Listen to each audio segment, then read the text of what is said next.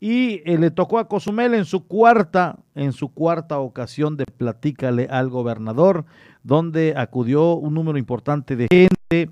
Eh, las dependencias que más se solicitaron eh, audiencia fue en Capa, fue en Cedetus, y bueno, pues fueron 33 dependencias. Los titulares estuvieron en la isla resolviendo inquietudes y problemas y así lo dio a conocer el gobernador del estado, Carlos Joaquín González.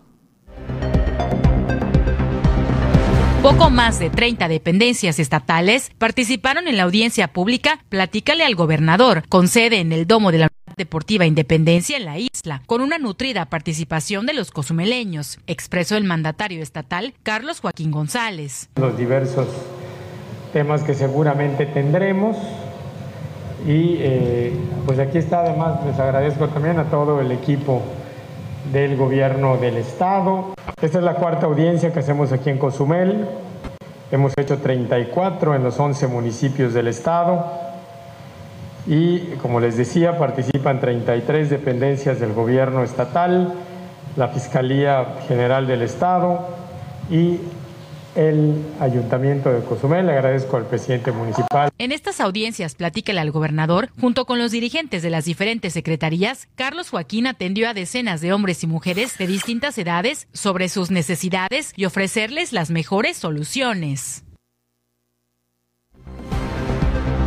Ese precisamente es el principal objetivo de este de esta reunión, de esta eh, caravana de las 33 dependencias del gobierno del estado, quienes vienen a atender a la comunidad. Eh, qué bueno que se haya dado una muy buena eh, demanda o participación de gente. con días anticipados, la gente pudo hacer su cita para abordar algún tema con alguna de las dependencias y fueron tomados en cuenta. Aunque ayer también estuvo llegando gente que tal vez no tuvo la oportunidad de agendar cita con el gobernador del estado o las dependencias y fue en que precisamente eh, se atendió y se les hizo pasar a la audiencia con el gobernador Carlos Joaquín González. Durante la audiencia se abordaron diversos temas, estando aquí ya los diversos secretarios eh, del gabinete, los colaboradores más cercanos del gobierno del gobernador Carlos Joaquín González. Y bueno, referente a ello también anunciaron que Sedetus, en el tema de Sedetus, las familias que solicitaron un terreno podrían obtenerlo antes de concluir el presente año. Así lo dijeron. Escuchemos. En los próximos meses, familias que solicitaron viviendas ante la Secretaría de Desarrollo Territorial Urbano Sustentable podrían lograr recibir sus predios, anunció Carlos Ríos Castellanos, secretario de la SEDETUS. Sí, se están acabando de integrar los expedientes, es un proceso que tiene que pasar por diversas instancias eh, para poder eh, integrarlo de manera correcta y estamos en ello, estamos tratando de terminarlo. Desafortunadamente ha habido algunos temas que nos han atrasado, pero esperamos en el transcurso de los próximos meses ya podamos tener integrado todo, tener respuesta de las instancias competentes que participan y teniendo resuelto esa parte, pasaríamos a GEPRO para que AGEPRO ya pueda contratar a estas personas. Agregando Ríos Castellanos que en torno a la problemática que se originó en el fraccionamiento Caribe segunda etapa, a finales del mes de septiembre estarían entregando las primeras de las 300 casas. Y, estamos dándole cumplimiento a lo que se a lo que se acordó en esa parte, ¿no? Entonces seguimos trabajando y esperamos ya a finales de este mes de septiembre que inicia mañana eh, poder iniciar ya con las primeras eh, entregas de, viviendas. ¿no? Y ahí paulatinamente pues nos vamos eh, semana a semana este, haciendo más entregas y más entregas hasta terminar las 300 casas. Al finalizar, el funcionario estatal comentó que están atendiendo las peticiones de las personas que carecen de algún predio en la isla de Cozumel y entre ellos los 600 lotes. Se está atendiendo limitados está atendiendo, como usted menciona, vienen por ahí 600 lotes, estamos tratando de, por ahí buscar otros 200, más los que se van a entregar de las viviendas son 300, o sea, de alguna manera estamos llegando a, poquitas más de mil acciones que, que pueden beneficiar a los cozumeleños. Son específicos al decir se trata de un terreno, eh, no sabemos de momento y ahí faltó precisamente eh, cuestionarlo. Esto por supuesto que lo estaremos haciendo apenas tengamos la oportunidad No sabemos si ya se están involucrando el tema de las constructoras o las desarrolladoras de vivienda. Anteriormente eh, se hablaba mucho de entregar ya las viviendas a las personas que van a ser beneficiadas. En este momento se está hablando de un terreno. No sabemos si van a regresar al tema que antes eh, y el programa de vivienda que llevaba Infobir, que era entregar los eh, terrenos y ya la gente construya pues como, como tenga ideada su casa o de igual manera eh, se van a seguir entregando las casas ya hechas. ¿Recuerda usted que vino dándose un problema eh, eh, en, en, en, unas casas de las zonas habitacionales de nueva creación?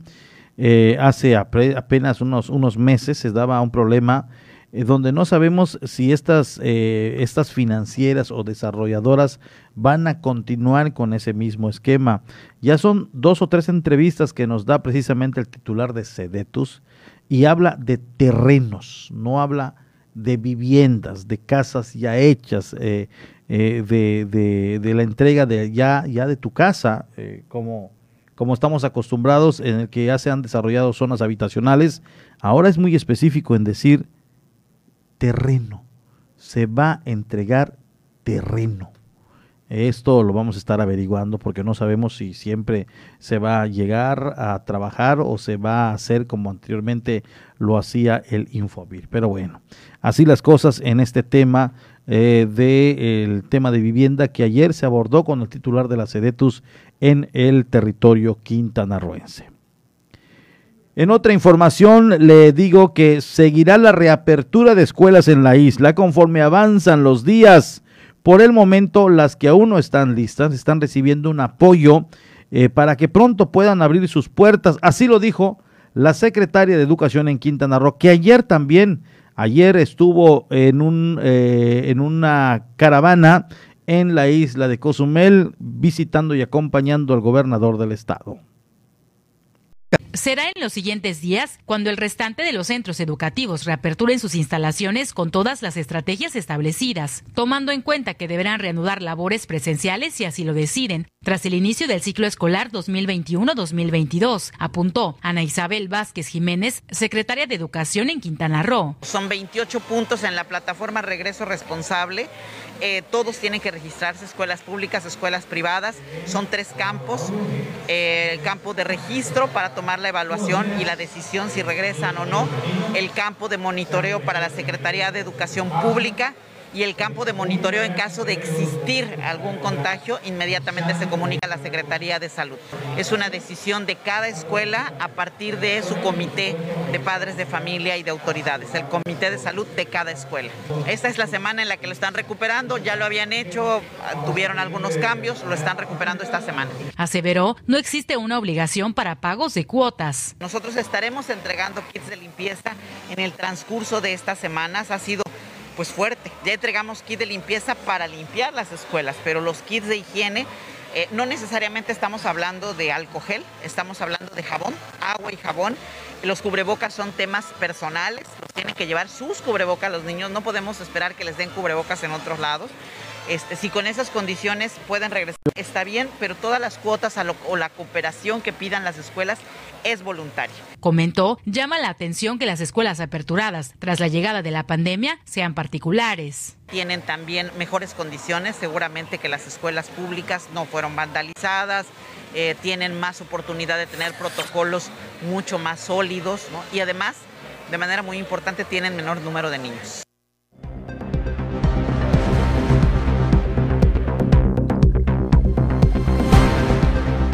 Y bueno, pues allá está la información, es responsabilidad de cada padre, es voluntario el tema educativo.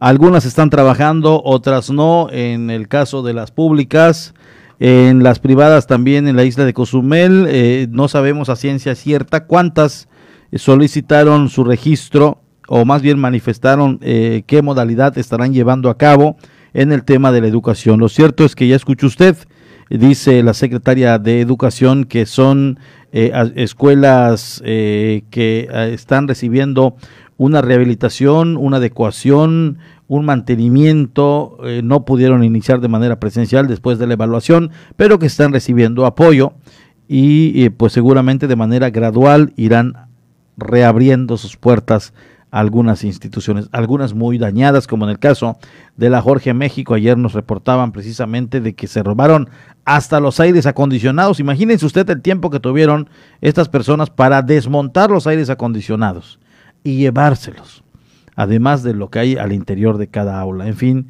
una situación muy lamentable el que estén siendo vulneradas las instituciones, pero es algo que, bueno, ya se ha dado, se ha registrado, han sido siempre eh, vandalizadas, han sido eh, atracadas y pues esta situación no hay manera, no hay manera de remediarlo, solamente con el reforzamiento de patrullajes, con la denuncia ciudadana de los vecinos, de padres de familia, eh, que simplemente algún sistema de vigilancia, en fin, tendrían que buscar los métodos para evitar que sigan siendo vulneradas las escuelas e instituciones de educación en nuestra isla de Cozumel.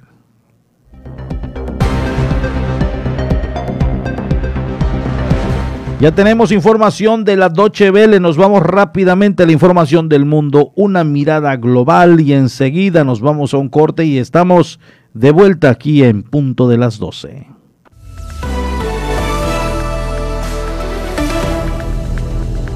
El presidente de Estados Unidos, Joe Biden, se pronunció por primera vez públicamente después de la retirada de Afganistán. Biden subrayó que la retirada del país ha sido la adecuada para no alargar más aún una guerra que ya duraba 20 años. Hemos completado una de las mayores evacuaciones aéreas de la historia, con más de 120.000 personas evacuadas. Ese número es más del doble de lo que la mayoría de los expertos decían que es posible. Ninguna nación ha hecho nada igual en toda la historia. Por primera vez en 20 años, los afganos despertaron este martes en su país sin presencia militar estadounidense. Una jornada histórica en la que los fundamentalistas declararon la independencia ante las fuerzas extranjeras y anunciaron la formación de un gobierno de corte islámico en el país. Pakistán insiste en mantener cerradas sus puertas a los refugiados afganos que tratan de huir al país vecino tras la toma del poder por parte de los talibanes y el fin de las evacuaciones internacionales. Los altos cargos del gobierno de Pakistán aseguran que ningún refugiado más entrará en suelo pakistaní, donde ya hay registrados casi un millón y medio de nacionales afganos. Esa postura choca con la Unión Europea, que quiere que los afganos permanezcan en países fronterizos con Afganistán y así evitar que lleguen a suelo europeo. En China, los niños regresaron este miércoles a las clases con nuevos libros de texto salpicados con el pensamiento de Xi Jinping. Los textos están decorados con frases del presidente sobre patriotismo y deber, al igual que imágenes con su rostro sonriente. El Ministerio de Educación ha decidido incorporar la ideología política del presidente Xi en el currículo nacional, desde las escuelas primarias hasta programas de graduación, en momentos en que el Partido Comunista busca extender el culto a su personalidad y forjar una nueva generación de patriotas. Nos despedimos en Sri Lanka con el nacimiento de dos elefantes gemelos en cautiverio, algo nada habitual. Ocurrió en el orfanato de elefantes Pinawala y tanto los dos pequeños machos como su madre Suranji de 25 años están sanos. Se trata del primer nacimiento de elefantes gemelos en cautiverio en el país desde 1941. A finales de agosto, Sri Lanka implantó medidas para la protección y preservación de estos animales considerados sagrados.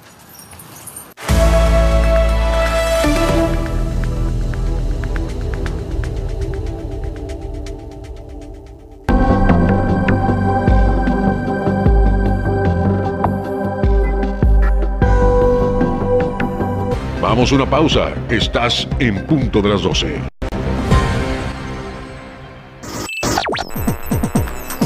Estás escuchando 107.7 FM La Voz del Caribe. Desde Cozumel, Quintana Roo. Simplemente radio. Una radio con voz. La Voz del Caribe.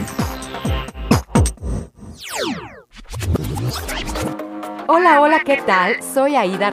Te invito a escuchar The Best Ones La cuenta regresiva de las cinco canciones más importantes del planeta, además de los eventos más relevantes de los artistas que ocupan este listado. Te espero de lunes a viernes en punto de las 10 de la mañana, por supuesto a través del 107.7 FM, La Voz del Caribe.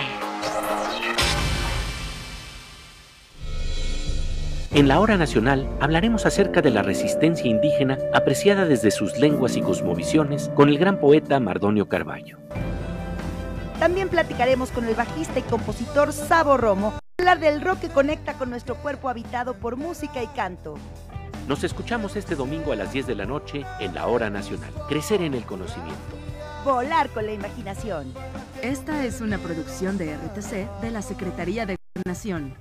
Todos los jueves a las 9 de la noche se reúnen en una mesa Eduardo Ávila, Alejandro Olea y David Gutiérrez. Mesa de tres. Charlas, análisis, comentarios y opiniones expertas del acontecer de nuestro mundo. Mesa de tres. Jueves 9 de la noche y repetición los domingos a las 8 de la noche. Un espacio ameno de pensamiento y reflexión que no te puedes perder. Mesa de tres, aquí en 107.7 FM. La voz del Caribe. ¿Y tú ya estás conectado a las redes? Ahora entra a 107.7.fm y acércate a la comunidad de la voz del Caribe. Conoce acerca de sus programas, sus conductores, podcast, barra programática y mucha información. Sobre todo puedes escuchar online y bajar la app de 107.7 para que la escuches desde cualquier parte del mundo. Conéctate a la red de la voz del Caribe. Entra a la página 107.7.fm. La voz del Caribe.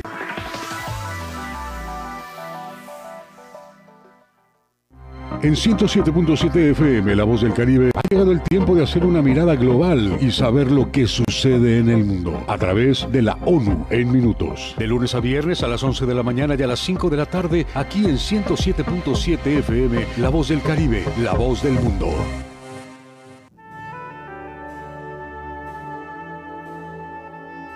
Proyecto Misericordia les da la bienvenida a la hora de la misericordia. ¿Cuánto amo a las almas que han confiado en mí totalmente? Haré todo por ellas. Vengan a mí todos los que están fatigados y agobiados, y yo los aliviaré. La hora de la misericordia. Acompáñanos de lunes a sábado a partir de las 4 de la tarde, aquí en La Voz del Caribe. Y recuerda repetir constantemente, Jesús, en ti confío.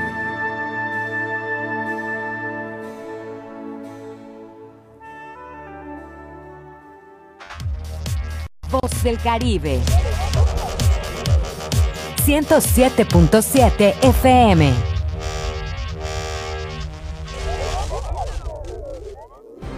Y estamos de regreso en punto de las 12 con la información.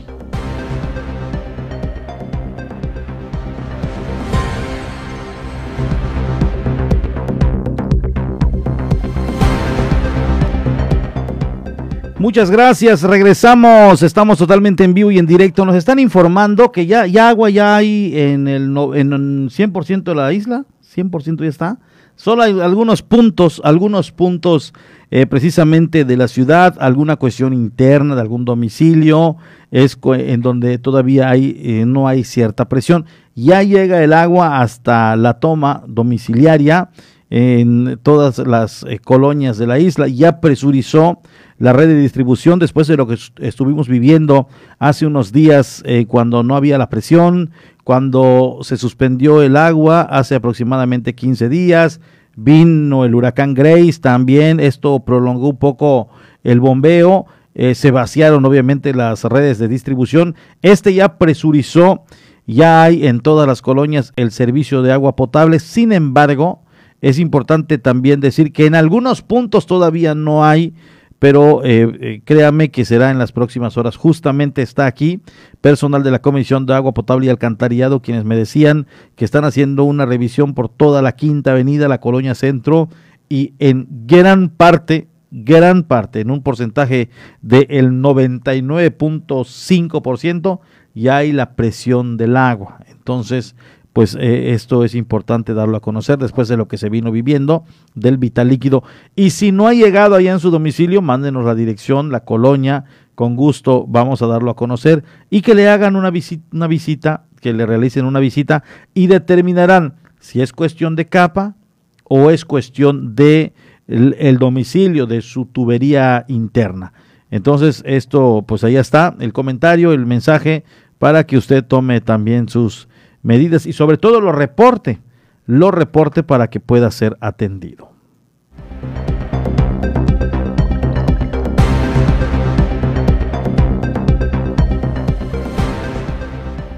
Se registró un incendio en una vivienda de la colonia Centro. Los elementos del heroico cuerpo de bomberos acudieron a sofocar el fuego. Esto pasó ayer a eso de las 3 de la tarde, eh, cuando se dio el aviso al 911 y por supuesto el equipo de noticias también acudió. Escuchemos.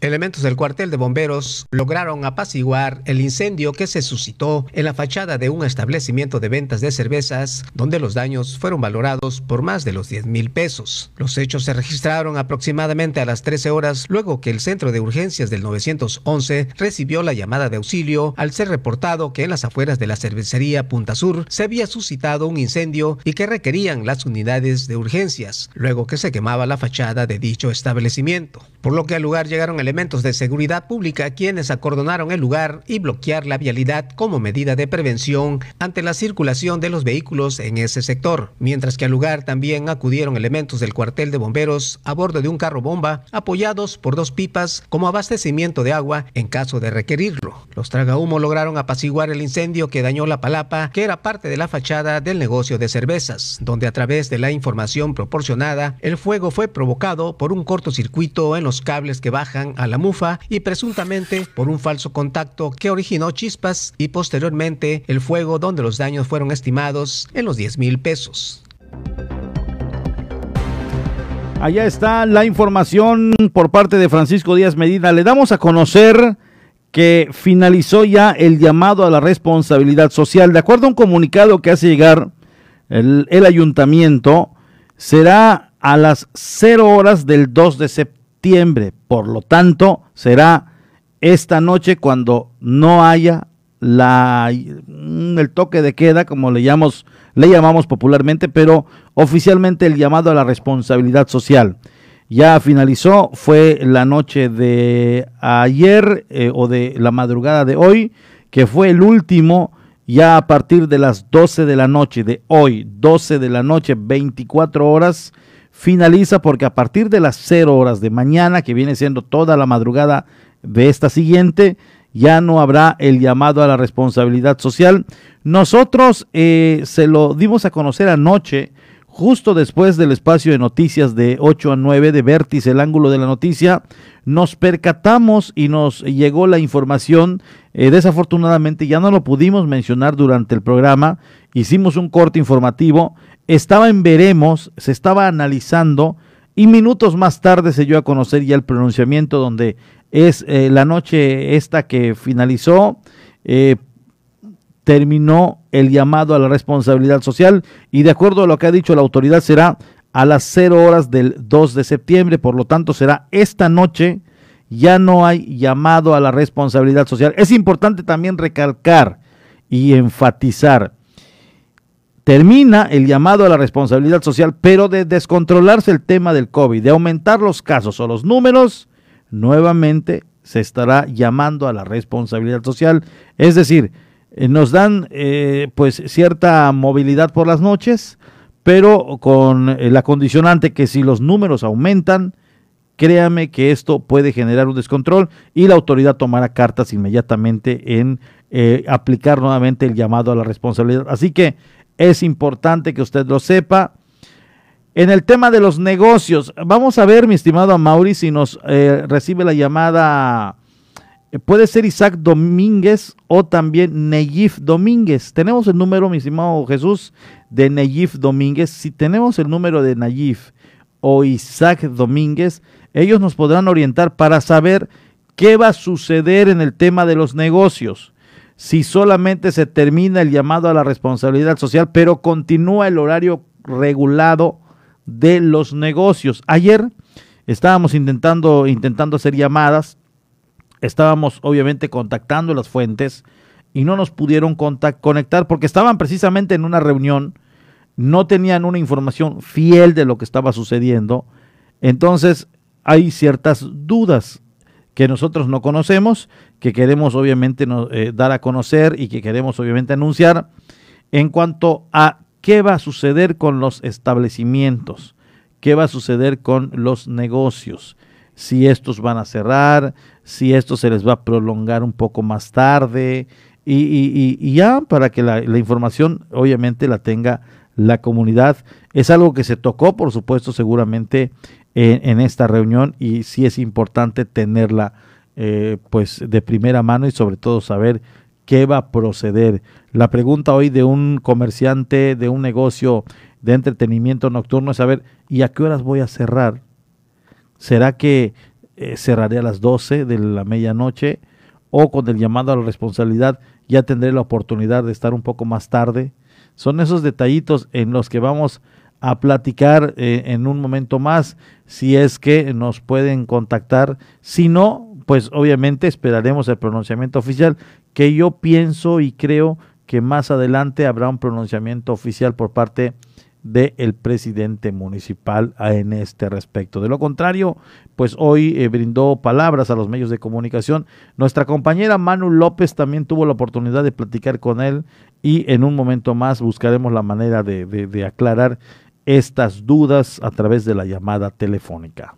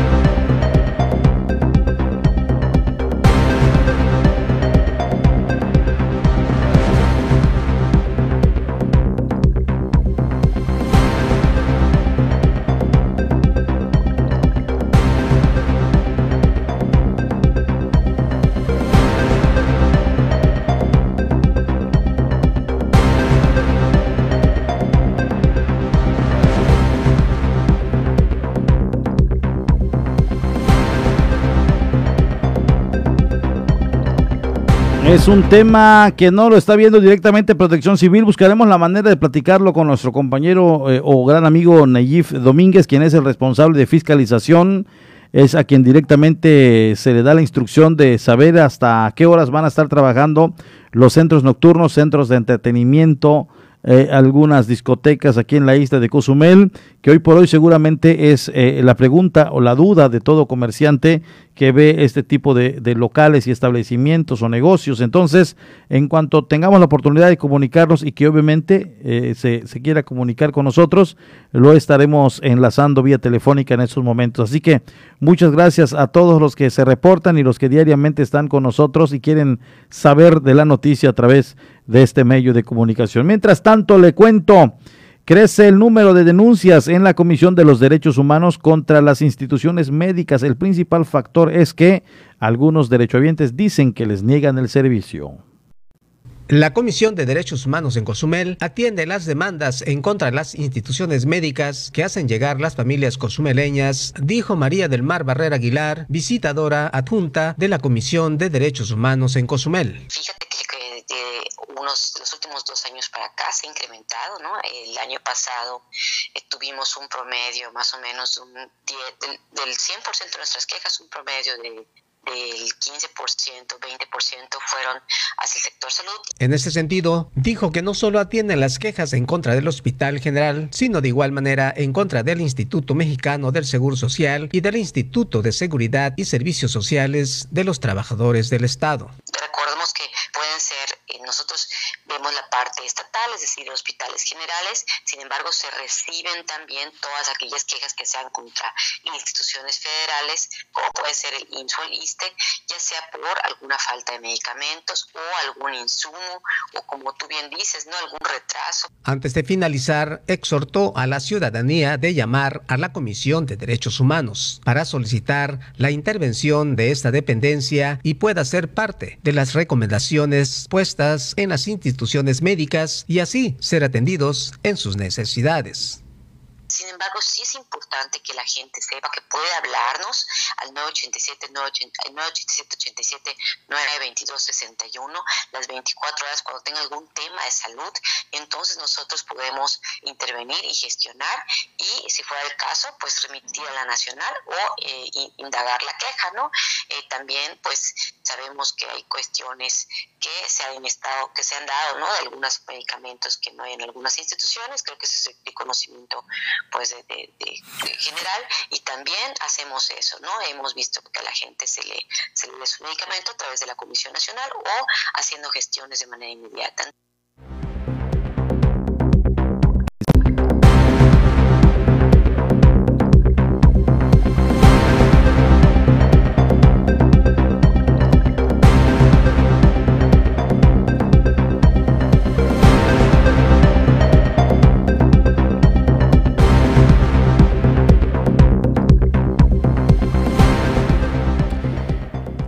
Allá está la información. Le platico de otro tema. Continúan los trabajos de apoyo psicológico para jóvenes y adultos en riesgo por parte del Centro de Integración Juvenil en Mancuerna con otras instituciones. Como medida de prevención en caso de suicidios, el Centro de Integración Juvenil en Cozumel refuerza los trabajos de ayuda psicológica, explicó la directora del Centro de Integración Juvenil, Fabiola Ruiz Gallardo. Así ustedes saben, pues a nivel nacional nosotros estamos trabajando desde la pandemia pues arduamente, además del tema de, adicciones, el tema de el, cuidado de la salud mental. Entonces, un tema importante obviamente es el de prevención de la depresión y atención en orientación y contención a personas que pudieran presentar algún síntoma. Y también pues de manera local, ¿no? Ya tenemos todo este año trabajando también con el Club Rotarios en torno a este tema. Entonces, sí, gran parte, digo, eh, una, eh, un factor ¿no? de, comorbilidad o que acompaña muchas veces el consumo de, alcohol o de cualquier sustancia, pues es algún eh, trastorno del estado de ánimo. Y eh, sí, en muchos casos, pues la depresión por diversas circunstancias es un factor predominante en, los, en las personas que tienen consumo de sustancias. No solo en los jóvenes, sino de cualquier edad. Antes de finalizar, señaló que no todas las personas que sufren depresión son orillados a un suicidio o intento, sino que pueden presentarse otros factores comentar, ¿no? Que no toda persona que puede atravesar una depresión o que pudiera tener algún trastorno del estado de ánimo, no, eh, no todos van a tener quizá ideación suicida o tentativa de suicidio. Como también no, no todas las personas que cometen suicidio pues necesariamente hay eh, principalmente una depresión, pueden ser muchos los factores, ¿no? Recordemos que es multifactorial.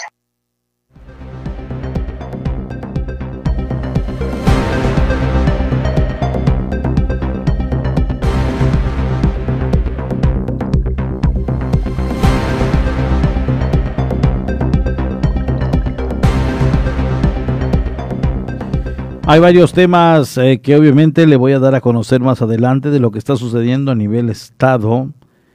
Jalones y jaloneos en Chetumal en medio de amenazas legales. Trabajadores sindicalizados del ayuntamiento de Otompe Blanco dieron a conocer que esperarán reunión de las 2 de la tarde con el presidente y saber de cómo va a estar las formas de pago de lo que hoy por hoy le adeuda el gobierno de Otoniel Segovia a estas personas. Este, obviamente lo estaremos abundando en un momento más. Así que esté usted muy, muy al pendiente.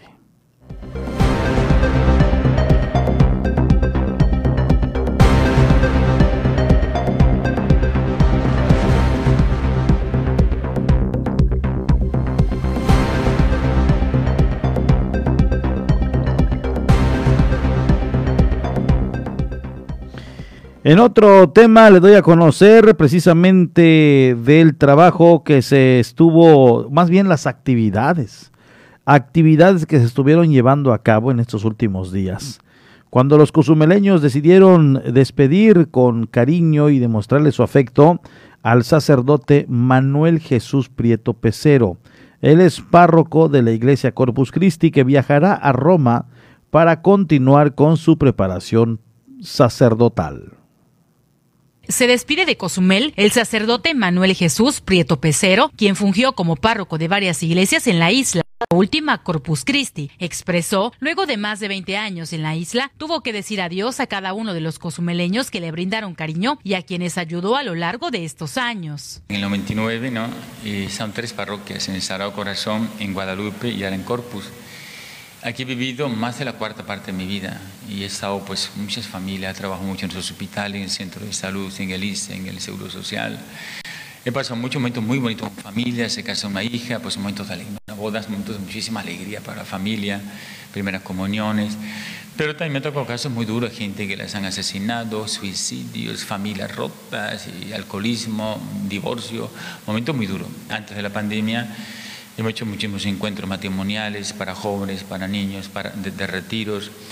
Trabajé un tiempo también de reclusorio cuando estaba en, en, tránsito, cuando estaba abajo, ahora ya lo cambiaron.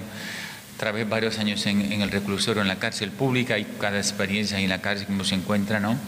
Están tres parroquias, me tocó comenzar las fincas, iniciar ahí también eh, la, la, iglesia de la finca. Y sobre todo mucho trabajo con matrimonios, con jóvenes, muchísimas, no acabaría, digo, no acabaría. En los hospitales, a veces en 12, una de la madrugada. Dejo unos dos, bueno, la mitad de mi corazón o dos tercios. Aquí he vivido pues la cuarta parte de mi vida en Cozumel. Destacó, viajará a Roma para la continuación de su preparación sacerdotal. Voy a hacer un curso a Roma ahora de actualización. Es un curso para sacerdotes. Somos como 30 de 8 países y es un curso de renovación, actualización. Uno también se recupera física, mentalmente, espiritualmente. Y voy a hacer un diplomado en psicoterapia que es allí en Roma un diplomado en psicoterapia, aprovechar el año.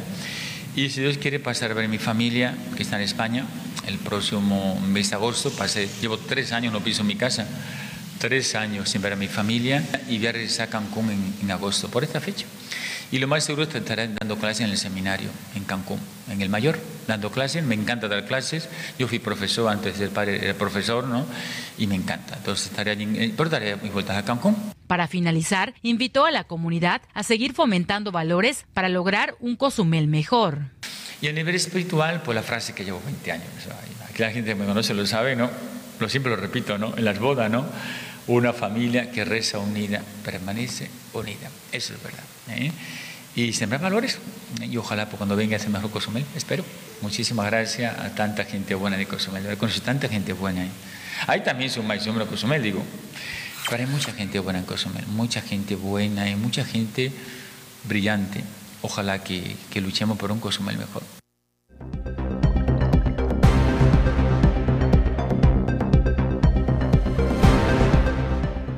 Así las cosas, muchas felicidades, feliz viaje y feliz retorno de igual manera eh, a este párroco que ya está seguramente allá en tierras y pues yo siempre lo recuerdo con también mucho cariño cuando recién llegó tuvimos la oportunidad de platicar con él de entrevistarlo en muchas ocasiones. Vino en el Sagrado Corazón se fue moviendo hacia otras iglesias aportó mucho efectivamente como él dice estuvo atendiendo a la ciudadanía, ciudadanos, parejas, eh, personas en la cárcel y demás.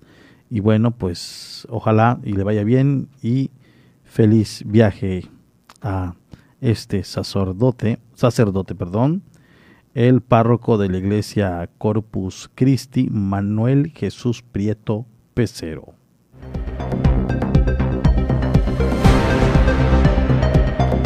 Nos vamos con Omar Medina hasta Felipe Carrillo Puerto. Muy buenas tardes, te saludo con mucho gusto. Muy buenas tardes.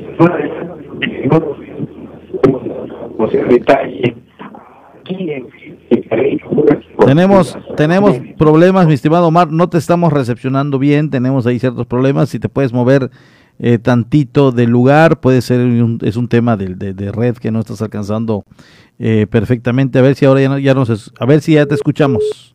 Ahí se cortó, se cortó, era precisamente este fallo. Vamos a tratar de recepcionar nuevamente la llamada y poder platicar con Omar Medina antes de irnos con la el pulso de Felipe Carrillo Puerto a través eh, de la 95.1. Él a la una, a las 13 horas, comienza el pulso de Felipe Carrillo Puerto. Ya lo tenemos, nos vamos con él eh, precisamente para que nos platique. Omar, te saludamos con gusto. Buenas tardes. ¿Qué tal, Porfirio? Nuevamente, buenas tardes. Buenos problemas técnicos. Hay que tomar en cuenta algunas cuestiones en cuanto a pues a, la tecnología y en cuanto al servicio de internet, por cierto, que tenemos aquí en Felipe Carrillo Puerto. Pero bueno, te decía que en unos minutos más estaremos informando a la comunidad sobre lo que eh, pues está, aconteciendo ya hoy fue el día y además la hora a las 12 iniciaba el pago a los trabajadores del ayuntamiento de Felipe Carrillo Puerto que formaron parte de esta huelga, de este paro laboral poco más de 200, 225 aproximadamente.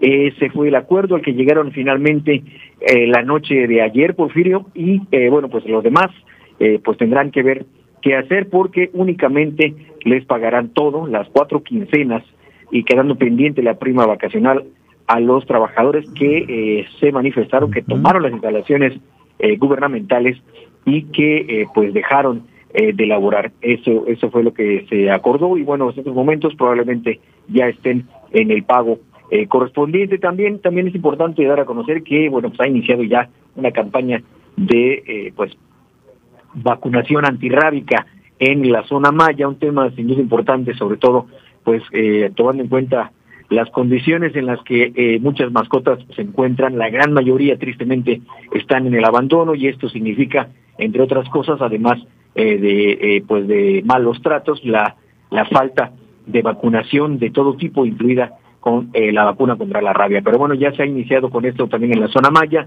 Esto incluye a la cabecera municipal de Felipe Carrillo Puerto. Y ayer también una situación que se dio con el fallecimiento de una persona que aparentemente fue muerte natural, tuvo una complicación sobre una su estado de salud, sobre una enfermedad que al final resultó ser COVID-19 y esto pues generó eh, ahí temor entre quienes acudieron, incluso personal del CERNEFO no quería hacerse cargo del cuerpo, en fin, una situación eh, bastante peculiar que se suscitó muy cerca de aquí, eh, donde nos encontramos, en la colonia Francisco May, y que bueno, pues le tendremos por supuesto los detalles. Esta y más información es lo que vamos a tener en unos minutos más a través de Pulso Informativo desde Felipe Carrillo Puerto Porfirio. Muy bien, mi estimado Omar, te agradezco mucho la información que nos compartes. Muy buenas tardes. buenas tardes, Omar Medina desde Felipe Carrillo Puerto.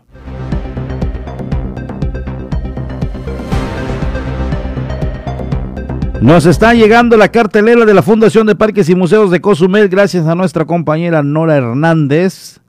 Nos dice la cartelera del mes de septiembre.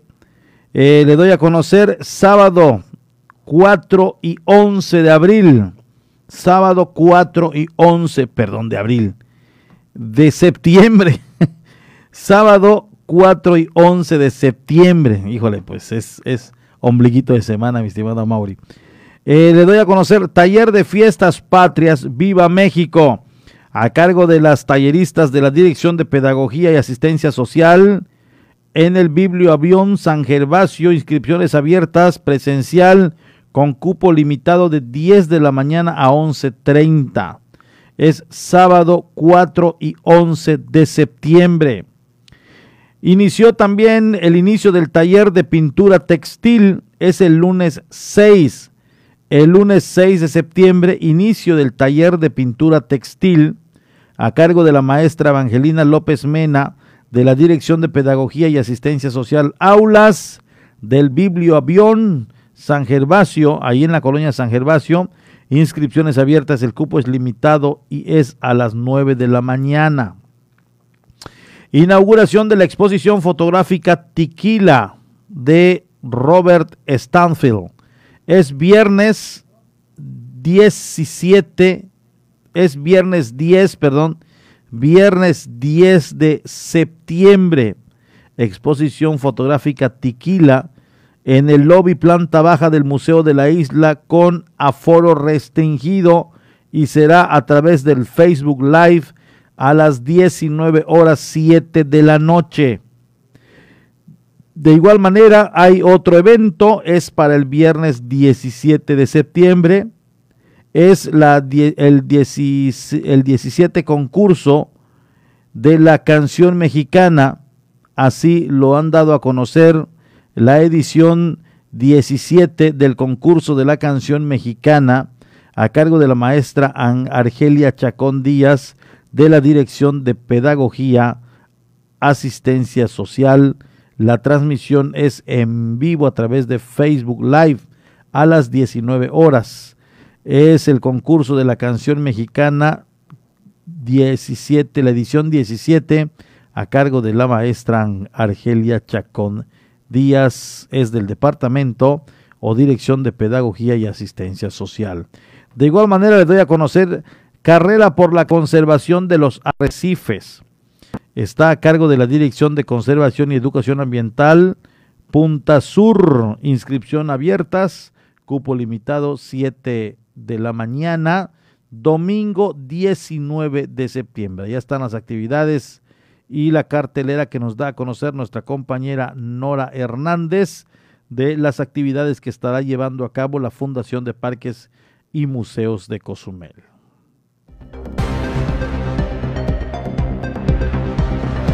Le doy a conocer en el tema de, de, que hace unos momentos le platicaba de la suspensión o la culminación del llamado a la responsabilidad social. Solamente se está analizando, me informan las autoridades, el tema de la venta de alcohol. En cuanto ya tengan información precisa, lo vamos a estar dando a conocer. De lo momento nada más se sabe, de momento se sabe que el llamado a la responsabilidad social terminó prácticamente la noche de ayer. Hoy a las cero horas comienza, eh, pues, eh, eh, pues la, vamos a llamarle la suspensión. Quiere decir que esta noche podrá la gente estar circulando hasta después de la una, porque se termina el llamado a la responsabilidad. Esto no indica que ya agarremos un libertinaje y que comencemos a estar de aquí para allá y andando a deshoras y en estado etílico conduciendo algún vehículo, porque suele pasar. Y lo dice la estadística, no lo estoy inventando. Entonces, esto no significa que eh, agarremos la fiesta, no. Significa que gracias al control que hemos tenido, al, buen comportamiento, al acatar la disposición eh, eh, salud, de salud, hemos reducido los números en cuanto al contagio del COVID-19 y esto ha permitido que la autoridad retire el llamado a la responsabilidad. No significa que va a ser permanente. ¿Por qué se lo digo? Porque si esto genera un incremento y un descontrol de los números de COVID-19 en el municipio, créame que no dudarán en nuevamente poner el llamado a la responsabilidad social. Afortunadamente, tengo que decirlo, la gente colaboró, la gente participó, esto hizo exitoso las, los programas de prevención al grado de que me decía en, eh, decía en una entrevista al presidente municipal el pasado viernes, el pasado viernes, no había ninguna persona hospitalizada por COVID-19. No había ninguna. Esto ha permitido que se haga un balance por parte de la mesa de análisis y determinen si lo continúan o no. Eh, bueno, pues ya sus opiniones usted las tendrá, si aún era propicio, si aún ya era tiempo, si aún no estábamos preparados. Todo esto usted lo analizará, pero bueno, ahí se lo dejamos a su consideración. Cuando son exactamente las 12 con 59 y 30 y 30 segundos, es momento de que le invitemos para que siga en la programación de la 95.1 allá en Felipe Carrillo Puerto y se entere de la noticia local, barrido importante estatal y también algunos temas nacionales. Estamos transmitiendo en la cabecera municipal Felipe Carrillo Puerto para las comunidades. Y en estos momentos cedemos los micrófonos a nuestro compañero Omar Medina quien se encuentra en Carrillo Puerto para iniciar el pulso, el pulso de Felipe Carrillo Puerto. Aquí en la isla de Cozumel, momento de irnos a la Organización de las Naciones Unidas con la nota humanitaria internacional, posteriormente a un corte y volvemos. Estas son las noticias más destacadas de las Naciones Unidas con Beatriz Barral. La Organización Mundial de la Salud ha identificado una nueva variante de interés del coronavirus denominada Mu y que se detectó por primera vez en Colombia. La variante Mu se ha añadido a la lista de vigilancia después de detectarse en 39 países. Los científicos harán un seguimiento para saber si las mutaciones que tiene hacen que sea más transmisible o virulenta o reducen la eficacia de las vacunas. La OMS explica que tiene una constelación de mutaciones que indican propiedades como potencial de escape inmunológico. Jairo Méndez Rico es asesor en enfermedades virales emergentes de la Organización Panamericana de la Salud. Aún no hay evidencia sólida para respaldar estas observaciones, por lo cual se debe seguir vigilando de cerca. La nueva denominación de MIU no genera realmente, en esencia, ningún cambio ni supone una amenaza o riesgo en particular. La variante se secuenció por primera vez en Colombia en enero. En este país supone un 29% de los casos y en Ecuador un 13%. Está presente en otros territorios como Reino Unido, Europa, Estados Unidos y Hong Kong, aunque solo representa un 0,1% de los casos mundiales. La Organización Panamericana de la Salud asegura que todavía no hay pruebas de que una tercera dosis de refuerzo de las vacunas del COVID-19 sea necesaria para toda la población. En este momento se está estudiando cuánto dura la protección de cada una de las vacunas disponibles. Escuchamos al subdirector de la organización, el doctor Yarbas Barbosa. No hay hasta hoy una evidencia fuerte de que se necesite una tercera dosis para toda la población. Si están eh, evaluando algunos grupos especiales, pero las informaciones que tenemos hoy todavía no son suficientes para hacer una recomendación de una tercera dosis. Menos de una cuarta parte de la población de Latinoamérica y el Caribe ha recibido la pauta completa de vacunación. La directora de la OPS denunció que para muchos aún faltan meses para que puedan vacunarse, mientras países como Chile y Uruguay han inmunizado a más del 60% de su población, en más de un tercio de las naciones de la región esa cifra no llega al 20%. La OPS calcula que necesitan entregar 540 millones de dosis adicionales para asegurar que todos los países de la región cubran al 60% de su población. La Organización Internacional del Trabajo advierte que recortar el gasto de protección social para reducir el enorme gasto público que ha requerido la respuesta a la pandemia sería sumamente perjudicial. Más de 4.000 millones de personas en el mundo, el 53% de la población, no cuentan con ningún sistema de protección social, según un nuevo informe de la OIT. Los países se encuentran en una encrucijada, dijo su director general Guy Ryder, ya que existe una enorme presión para que reduzcan el gasto público. Este es un momento crucial, dice, para aprovechar la respuesta a la pandemia para construir una nueva generación de sistemas de protección social basados en los derechos que puedan proteger a las personas de futuras crisis. En promedio, los países destinan un 12,8% de su Producto Interior Bruto a la protección social, excluyendo la salud. Sin embargo, los países ricos invierten un 17 6,4% y los de bajos ingresos solo el 1,1%. Y el cambio climático ha hecho que los desastres meteorológicos se hayan multiplicado por 5 en los últimos 50 años, aunque los sistemas de alerta han logrado reducir el número de muertes. Según un nuevo informe de la Organización Meteorológica Mundial, el más exhaustivo publicado hasta la fecha, en los últimos 50 años se ha producido de media un desastre que se ha cobrado la vida de 115 personas y ha ocasionado pérdidas diarias por valor de 202 millones de dólares. La mejora de los sistemas de alerta temprana y en la gestión de desastres ha hecho que el número de muertes sea casi tres veces menor. Peter Italas es el secretario general de la OMM.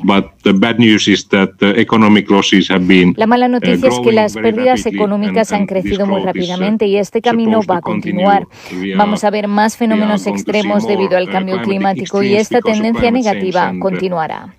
Esto significa más olas de calor, sequías e incendios forestales como los observados recientemente en Europa y América del Norte. La mayor cantidad de vapor de agua en la atmósfera exacerba las lluvias extremas y las las inundaciones. Además, el calentamiento de los océanos ha modificado tanto la frecuencia de las tormentas tropicales más intensas como la zona en la que se producen. Hasta aquí las noticias más destacadas de las Naciones Unidas. Vamos una Estás en punto de las 12. La voz del Caribe. 107.7 FM.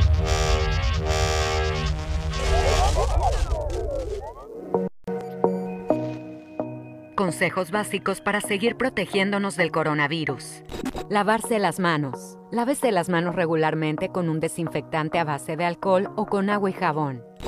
Limpieza de superficies. Las prácticas de desinfección son importantes para reducir el potencial de contaminación por el virus COVID-19. Informarse. Infórmate sobre el COVID-19 a través de fuentes confiables. Cuidado al toser o estornudar. Utilizar el estornudo de etiqueta que consiste en cubrirse la nariz y boca con un pañuelo desechable o con el ángulo interno del brazo. Evitar las áreas muy concurridas. Tomar precauciones adicionales para evitar lugares o áreas muy abarrotadas. Respetemos la sana distancia. No bajemos la guardia. Cuídate y cuida de tu familia. 107.7 FM, La Voz del Caribe. La mejor música electrónica tiene una frecuencia, 107.7 FM. Todos los fines de semana Adriantec te presenta la mejor selección de música electrónica en sus diversos géneros. Cultura Beat. Sábados a las 7 pm. La voz del Caribe, tu frecuencia electrónica.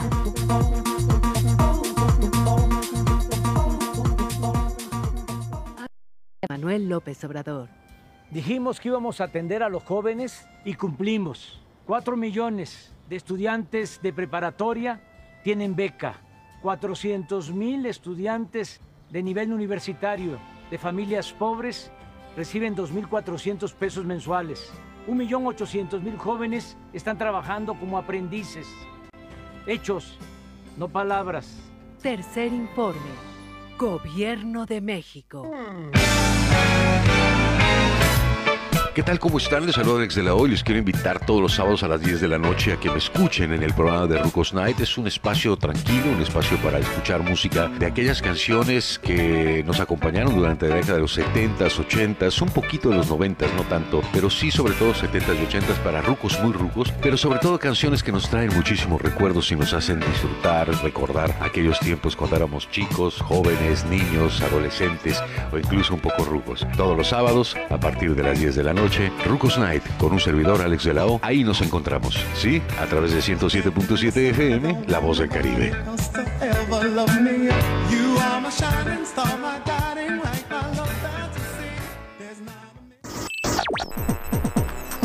Estás escuchando 107.7 FM La Voz del Caribe. Desde Cozumel, Quintana Roo. Simplemente radio.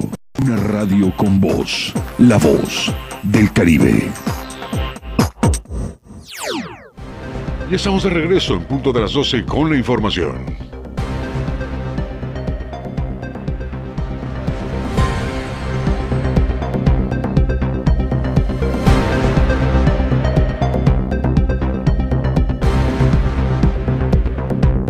Muchas gracias. Fíjese que nos llega un mensaje y la verdad agradezco mucho a las personas que nos están escuchando y sobre todo sintonizando y para los que lo hacen a través de las redes sociales, Stephanie Casanova dice, don Porfirio se me está confundiendo mucho.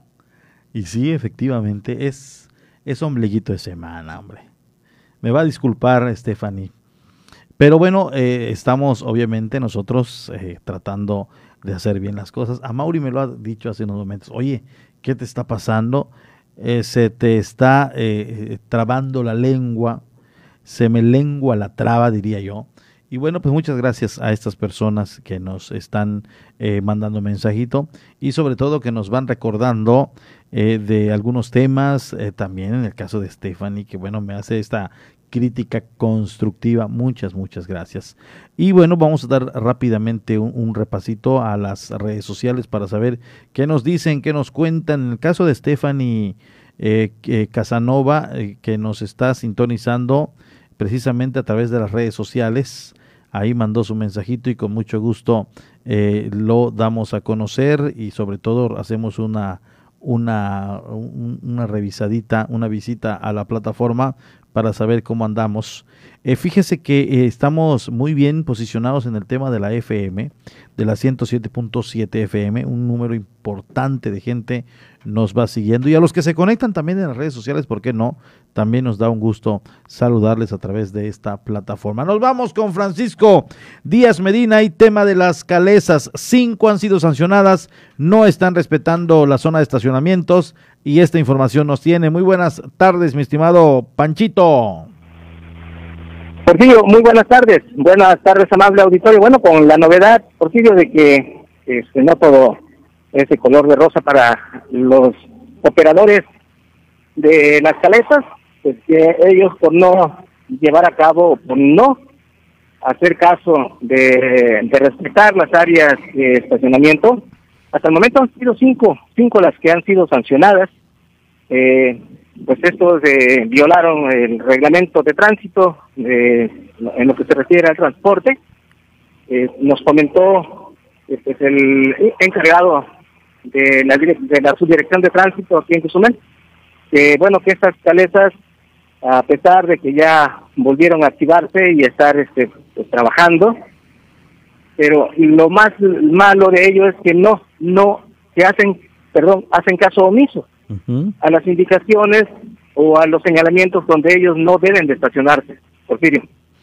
Entonces, eh, hay cinco eh, sancionados, de ser reincidentes, obviamente estarán, eh, pues seguramente aplicando algún otro tipo de sanción, pero de momento, ¿cuántos están trabajando? ¿Ya hay afluencia, no hay afluencia? ¿Cómo se comporta esta actividad, Francisco? Bueno, se ha visto muy poco la circulación de estas eh, pues de, estas, de estos vehículos de, tracción animal aquí en el malecón de, de Cozumel, así como en la zona sur, justo frente a Puerta Maya. Eh, no hay hasta ahorita una, una cifra de, importante de, mencionar, ¿no? Este, de cuántas caletas están operando, pero lo están haciendo, al parecer, y algunos de ellos también, uno de los eh, operadores de estas unidades comentaron de que bueno, que se van turnando por la situación que han tenido y que, bueno, eh, han sido muy bajos también sus sus ingresos eh, pues, en ese tipo de trabajo que ellos tienen.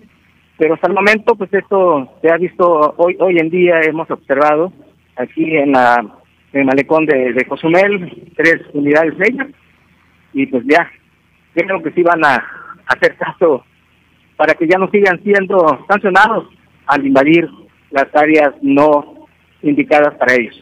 Muy bien, pues ahí está la información, mi estimado Francisco, te agradezco mucho el tema y el dato que nos das a través de la vía telefónica. Muy buenas tardes. Claro, este Porfirio, por otro, por otro ah, lado. tienes otro este, tema, muy bien.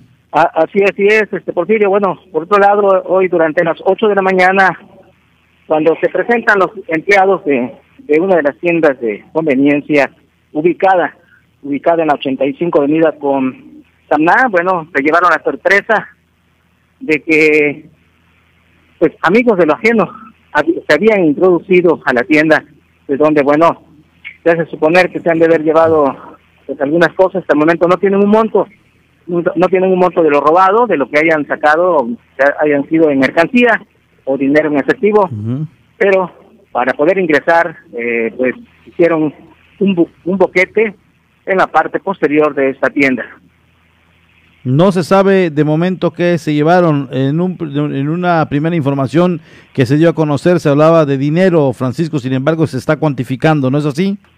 En efecto, en efecto, este, el encargado o el coordinador o jefe de estas tiendas aquí en la isla de Cozumel, eh, pues acudió a la, a la del Ministerio Público o a la Fiscalía General del Estado para interponer la denuncia donde se abrió una de las carpetas de investigación pues, para llevar a cabo este, las, pues, las investigaciones correspondientes y hacer sobre todo una especie de auditoría para saber cuál fue o cuánto fue o qué fue lo que se llevaron de esta tienda.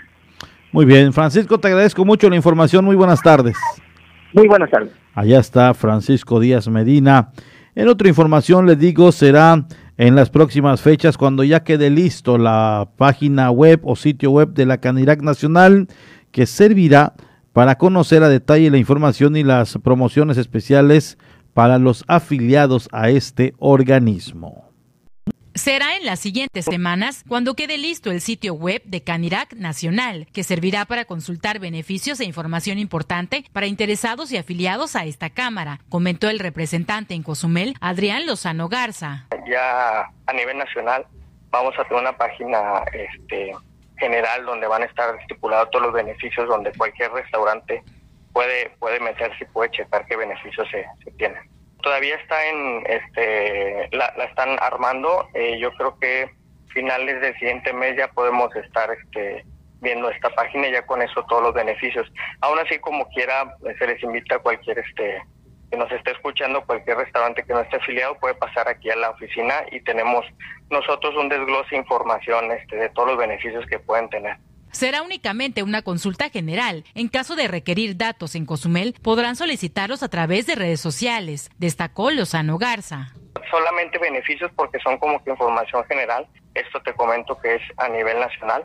Eh, nosotros, por parte de nuestras redes sociales, este, sí lo que estamos tratando de hacer son, estrategias para ya digitales para poder tener a todos los restaurantes afiliados y de igual manera tener la información específica que se necesita cada uno invitándolos a todos, este, es muy importante que esta industria siga creciendo, entonces entre más unidos seamos, pues más fuertes vamos a ser. Y invitándolos a que se acerquen si tienen alguna duda eh, aquí en las oficinas y podemos otorgarles cualquier información que necesiten.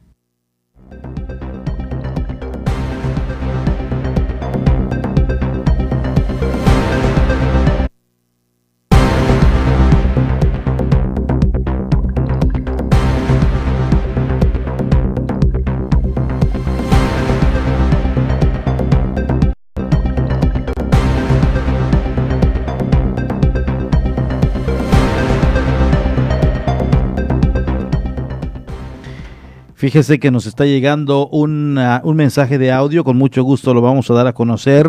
Eh, respetamos todas las opiniones, gracias a esta persona que nos manda mensaje. Y bueno, en cuanto ya lo tengamos, ya lo tenemos, vámonos con el audio que nos llega vía eh, teléfono 987-8736-360 del estudio.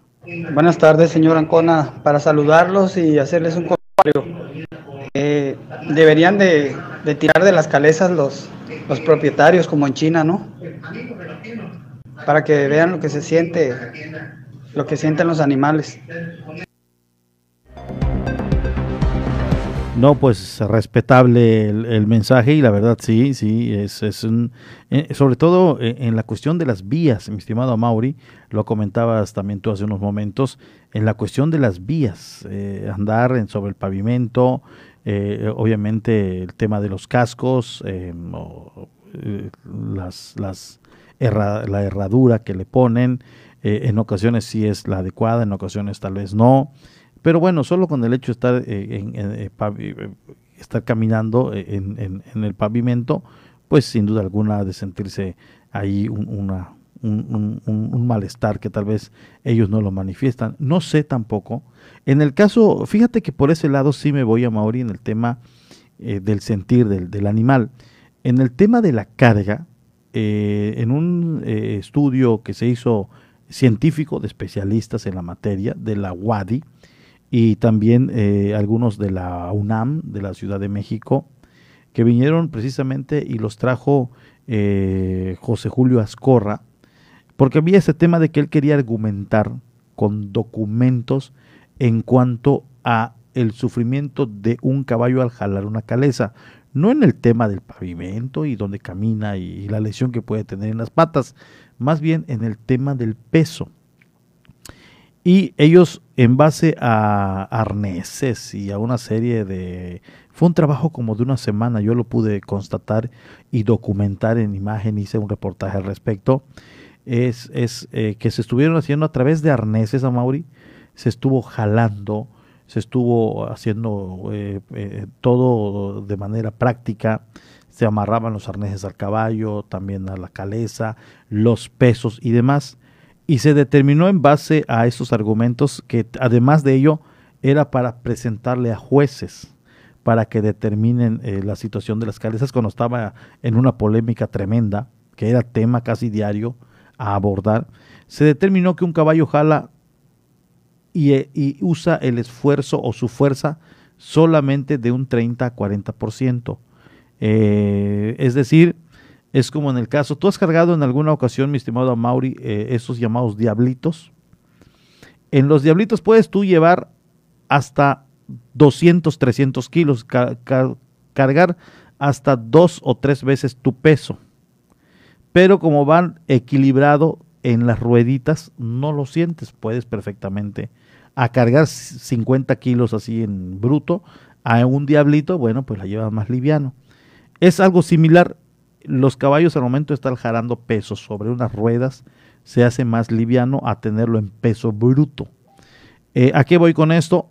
Que sí estoy muy de acuerdo con ellos. En el tema primero del sol, de que no hay nada que, que puedan ellos mientras esperan turismo que les cubra del sol. Aquí yo, yo, yo también, más que ir en contra de, mi estimado Mauri, en caso de la autoridad, yo, yo diría que es un atractivo que finalmente se busca en, los destinos y lo ofrecen algunos destinos.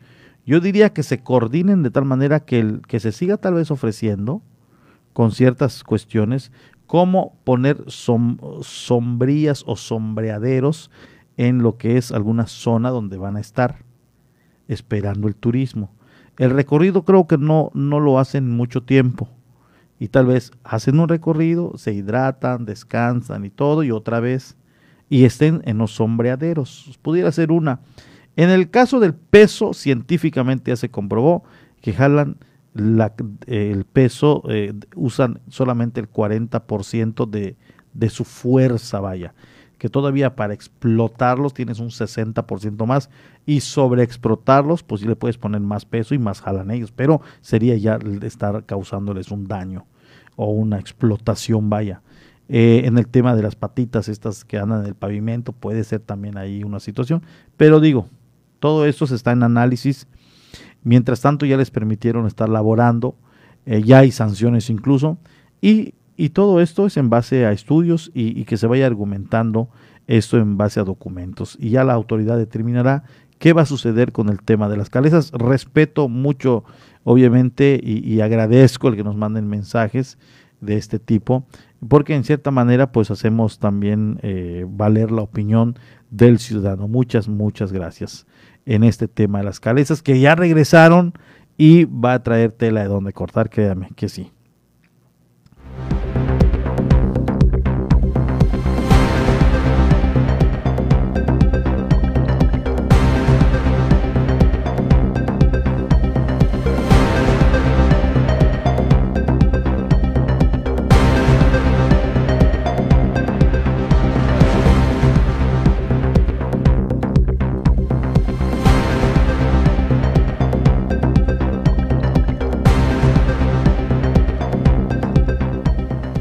Así las cosas, eh, en cuanto ya tengamos información, si es que obviamente tenemos a Manu López, eh, vamos nosotros a contactarla. Tiene un tema muy importante eh, relacionado a la responsabilidad social.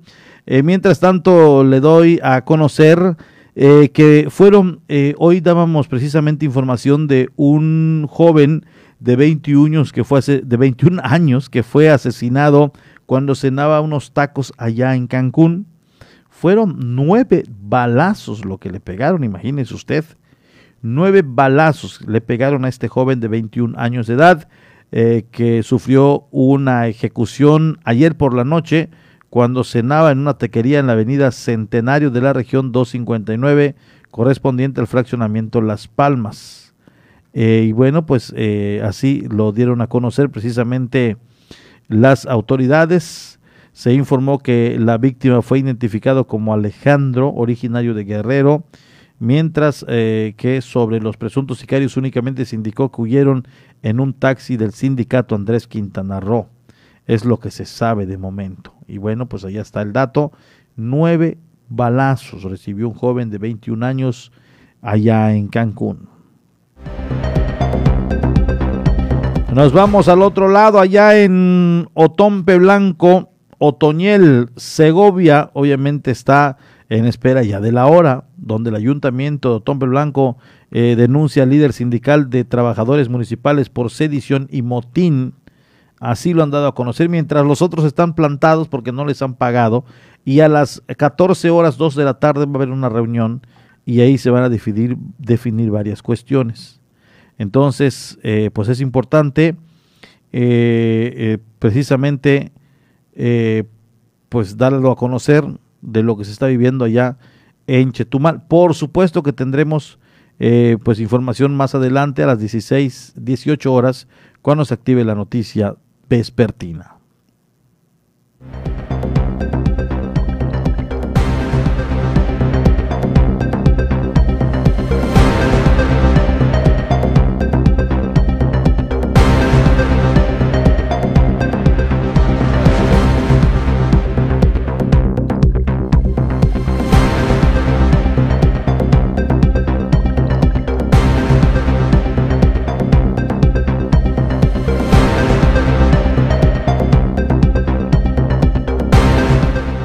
Gracias a todos los que nos sintonizan y siempre están atentos a la información que vamos dando a conocer. Son exactamente la una con 27 minutos. De esta manera ya llegamos a la parte final de la noticia. Muchas gracias a todos los que nos escuchan y siempre nos siguen a través de la 107.7 FM, La Voz del Caribe. La verdad es que me da un gusto a mí el que estén siempre al pendientes de la programación y sobre todo los espacios informativos de este medio de comunicación. Gracias a todos, me despido, les espero a las 18 horas cuando se active la noticia a través de La Voz del Caribe. Stephanie Casanova, muchas, muchas gracias. Muchas gracias también a los amigos que nos siguieron en la 107.7 en esta frecuencia y les espero a las 18 horas con más información. Muy buenas tardes y muy buen provecho. Esto fue en punto de las 12 con Porfirio